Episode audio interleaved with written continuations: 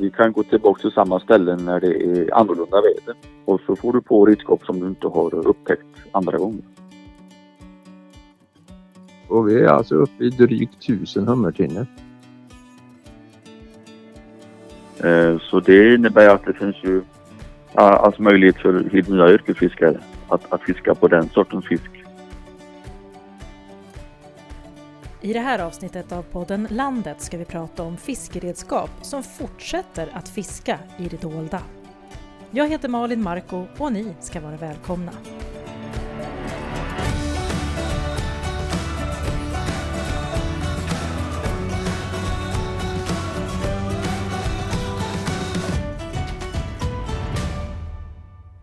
Spökfiske, ja så kallar man förlorade fiskeredskap som fortsätter att fiska utan att någon tar hand om fångsten. Att de här redskapen ger skador på fåglar och andra djur i vattnet och också påverkar miljön är välkänt. Men få känner till vad det är som pågår för att städa upp och återvinna det här materialet. Det finns en mängd olika insatser som görs och en av dem ska vi prata om i det här avsnittet av podden Landet. Och med mig har jag Per-Olof Samuelsson som är projektledare för spökfiskeprojektet i Tanums, Sotenäs och Lysekils kommuner. Martin Olofsson som är yrkesfiskare från Smögen och så Erik Goxöjr, projektutvecklare på marin återvinning i Sotenäs kommun. Per-Olof, om vi börjar med dig, kan du berätta kort om hur problemet med spökfiske ser ut i Sverige idag? Det är ett antal förlorade redskap som har samlats på sig under många, många decennier runt Sveriges kuster då. Och det, det är klart att det är olika längs kuststräckorna. Tittar vi på Östersjön många ställen och sydkusten och sånt så är det, handlar det om garn, torskgarn ofta då som, som är, är, förlorat och som man då försöker dragga upp där. Och eh, går vi över sen på på västkusten så, så är det mer eh, burar, hummertinor och främst på här i, i, i Bohuslän och eh, även en hel del havskräfteburar men även nät, en, även en del garn som, som vi får upp. Men det är absolut främst burar och det, det är då mycket fritidsfiskare som har tappat i olika stormar och sånt så att, som, som har, har blivit stående kvar. Och, här, tyvärr, för att skoja lite kan man säga, är kvaliteten så bra idag som står och spökfiskar då i decennier. Då, va? Det är det som är, ger det stora problemet. Hur mycket djur är det som fastnar? Vet man omfattningen på, på vattenlevande djur som fastnar i de här? Det vet man inte. Vi har ju sett, vi försöker ju uppskatta då eh, med hjälp av yrkesfiskarna och dykarna när vi gör de här projekten hur mycket det är. Va? Och, och eh, men du får väl fylla i där Martin, om det är det i vart, i vart femte tidning någonting det är, eller vad är det? Ja, det är väldigt olika egentligen. De äldre tinorna som var gjorda i trä och, och nät, de är ju eh, ihopasjunkna allihop. Och där är det oftast inga, inga djur i. Men eh, de här nyare modellerna av tinor eh, som vi kallar för skottar då, som är gjorda i stål. Eh, där är det väl egentligen enda chansen att krabborna har nypit upp eh, flykthålen, tagit av buntbanden där. Eh, men har de inte lyckats med det då, då kan det vara fångst kvar i tiden. Och det har ju mest varit krabbor som är kvar. Mm. Och ni är ju med här för att prata om vad som görs för att motverka spökfiske och vad som kan göras med redskapen i sig när man väl får upp dem. Och ni är alla tre involverade i ett projekt i Sotenäs kommun. Varför är spökfiske en så stor sak där, Per-Olof? Ja, Sotenäs kommun har ju varit traditionellt en väldigt stor yrkesfiskekommun och även en fritidsfiskekommun. Och det är som tur är en del yrkesfiskare kvar än som vi verkligen värnar om. Och, och det är mycket fritidsfiske. Så att det, det är mycket redskap som, som finns här. Men egentligen så så är det här problemet längs hela Bohuskusten mer eller mindre då. Men, men, eh, vi har börjat och, och vi har varit tidiga och organisera upp ett gott samarbete ihop med yrkesfiskarna och det var därför jag säga att vi, vi startade upp det här 2017 med ett projekt via finansiering av Jordbruksverkets fiskefonden då, 17 och 18 och då, då, så att vi, då, då såg vi hur mycket det var och då gav vi ju ringar på vattnet så att vi kunde även få, få fortsatta projekt sen. Mm. Mm. Martin, du är yrkesfiskare. Vad är din roll i det här projektet? Eh, ja, min roll är att, eh, att försöka eh, fånga de här borttappade redskapen. Så vi har ju rätt så god koll på var det fiskas mycket. Och så har vi ju lite koll på vart det är mycket trafik och där det körs av mycket tinor. Så vi har tagit våra strygedräggar då, det kallas de dräggarna vi har för att, för att släpa på botten och få de här redskapen att fastna i. Och så, så är vi ute och försöker få upp de redskapen som är borttappade. Och för mig som inte vet vad en strygedrägga är, kan du förklara? Nej, det, det, vi har kätting och lina. Och sen i eh, änden där så har vi dräggar med små hullingar. Där liksom, eh, där linor fastnar. Och, och nät och ja, vi har fått någon trål och, och massa annat skräp på botten också. Fastnar som vi får med upp då. Men, men främst de här linorna som går till borttappade redskap. Gör ni det här samtidigt som ni också är ute och fiskar eller gör ni det här på speciella tillfällen? Eh, det är lite olika. Ehm, eh, vissa dagar så gör vi bara detta helt och hållet. Eh, så vi får liksom anpassa oss lite grann. Ehm, andra dagar kanske vi bara fiskar halva dagen och så går vi i land och lägger resten av dagen på att ta upp de här spökfiskeredskapen. Så det är inget vi kan göra samtidigt som vi fiskar. Ska vi prata om återvinningen då? Erik, du är ansvarig för Sotenäs marina återvinningscentral. Vad är svårast när det gäller att återvinna material från de här fiskeredskapen? Ja, det, det som är absolut mest jobb med i alla fall, det är ju att eh, separera alla, alla delar och, och det som är mest jobb det är ju när det, är, när det kommer till fiskenät och, och trålar och så vidare då krävs det mycket jobb för att eh, ta bort eh, stålvajer och blysänken och så vidare för att det ska kunna återvinnas för sig och, och, och plastnäten för sig. Sen när man kollar på det som är Eh, spökfiske om man säger eh, så är det också ofta väldigt mycket organiska påväxter på det. Och det försvårar också arbetet och det kan vara trassligt eh, och så vidare. Ehm, så där får man göra en avvägning hur, hur man ska hantera de olika redskapen beroende på hur de ser ut och, och vad vi tror att, att det kan göras med. Om det är alldeles för kontaminerat så, så kan det hända att uh, det bästa att göra med det är att uh, ta bort blylinorna till exempel och, så um, får det gå till förbränning men om det ser lite bättre ut så går det till materialåtervinning och blir eh, nytt plastmaterial egentligen. Mm. Om jag förstår det så har du forskat om hur det kan användas inom inredning och arkitektur? Ja, precis. Det är min bakgrund. Mm. Um, jag är arkitekt och har forskat på min utbildning hur man kan använda strandskräp egentligen i det fallet, men uh, plastavfall generellt, uh, men svår, svårsorterat plastavfall inom inredning och byggnation inom arkitektur. Hur kan man använda det här plastavfallet där då?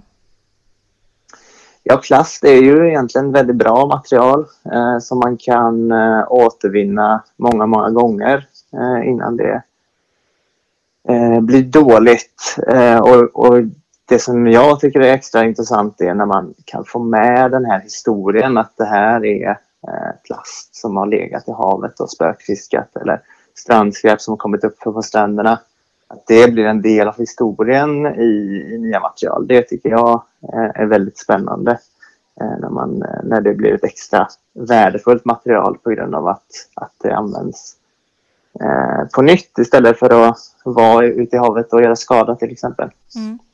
Så företag inom den här branschen kan använda det i marknadsföringssyfte eller finns det andra sätt de kan tjäna på att de använder återvunnen plast? Jag tror att det är en omställning som är på, på gång eh, och som kommer bli mer och mer aktuell. Att, eh, att man som företag känner att man vill ställa om till att använda material som inte gör skada för miljön utan istället eh, är med och, och, och gör något gott. Um, så att vi, vi på Marina återvinningscentralen försöker förbereda och se till att, att den här uh, resursen kan användas igen Uh, det tror jag liksom kommer vara en, uh, en, del, en naturlig del av utvecklingen i många företag, inte bara i marknadsföring utan att man vill hitta nya material som både ja, som är bra istället för, för tvärtom. Per-Olof, om jag förstår det rätt så är målet med det här arbetet att få tillbaka den biologiska mångfalden i havet så som vi hade det fram till på 70-talet. Är det möjligt genom det här?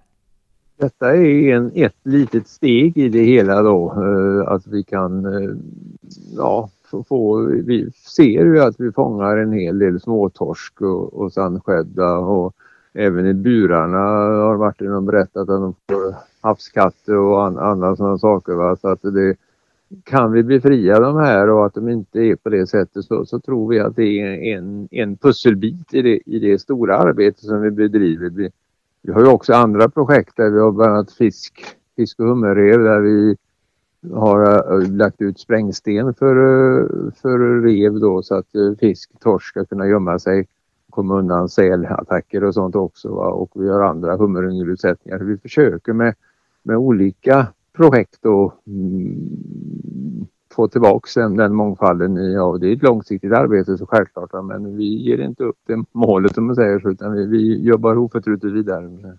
Martin, om det blir så som Per-Olof säger att, biolog, att man kan få tillbaka den biologiska mångfalden, hur skulle det påverka ditt jobb som yrkesfiskare? Eh, ja, det fisket som Per-Olof pratar om där, det, det var ju ett fiske som pågick inne i skären för eh, ett småfiske eller kustnära fiske. Och det, det finns ju i stort sett inte idag.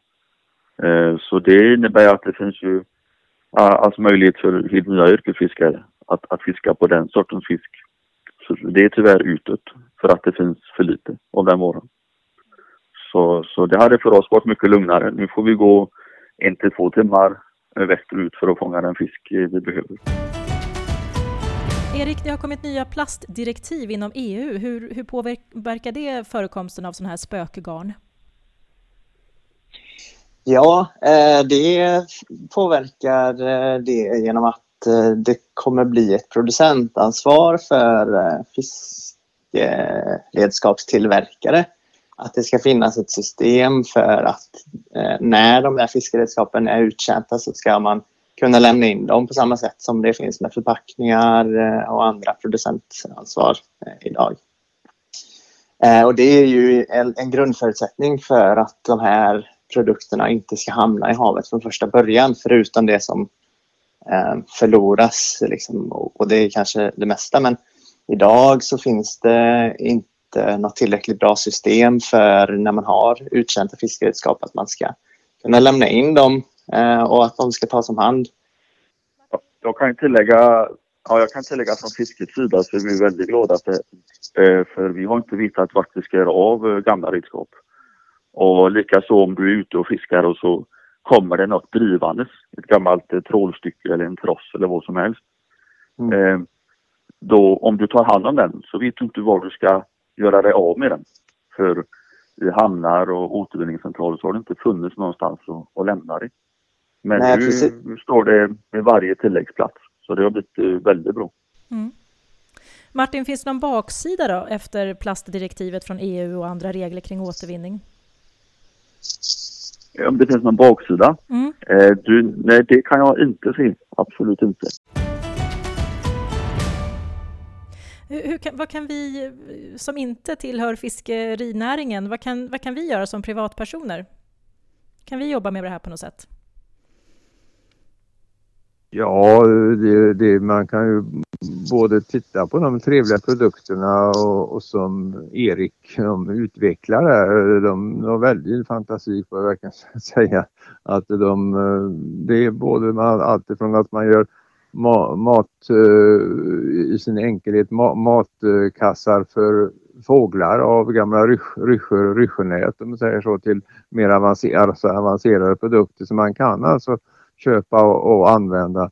Sen har vi givetvis de många fritidsfiskarna eh, längs kusten som kan då använda bättre eh, redskap eller använda, eh, lära sig mer hur man ska undvika att det blir spökfiskeredskap. Och där har vi ju listat en lång lista som vi har ett nära samarbete med Havs och vattenmyndigheten i den här frågan och, och vi har haft möten nere med dem där vi har sett på ett antal saker som man kan göra och en av sakerna är att man använder tillräckligt tunga hummertinor då, inte har sådana riktigt lätta saker som flyger så fort det blåser mer än 10-12 sekundmeter utan har en hummertinne som väger en 7, 8, 9 kilo och, och att man också har tillräckligt långa linor.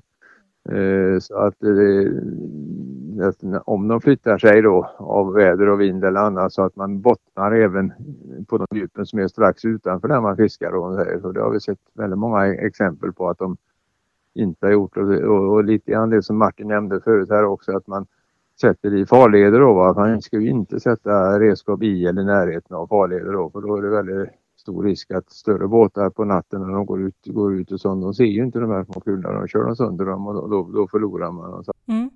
Eh, du, jag tyckte att ni nämnde att projektet har hållit på i drygt två år.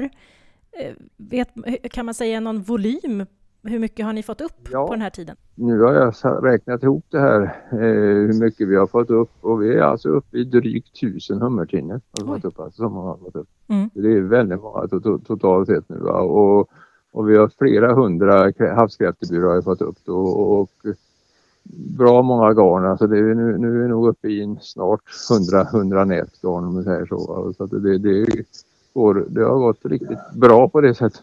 Då kan man säga att det är tragiskt att det finns så mycket men det är bra att vi får upp dem om man säger så. Och, och så.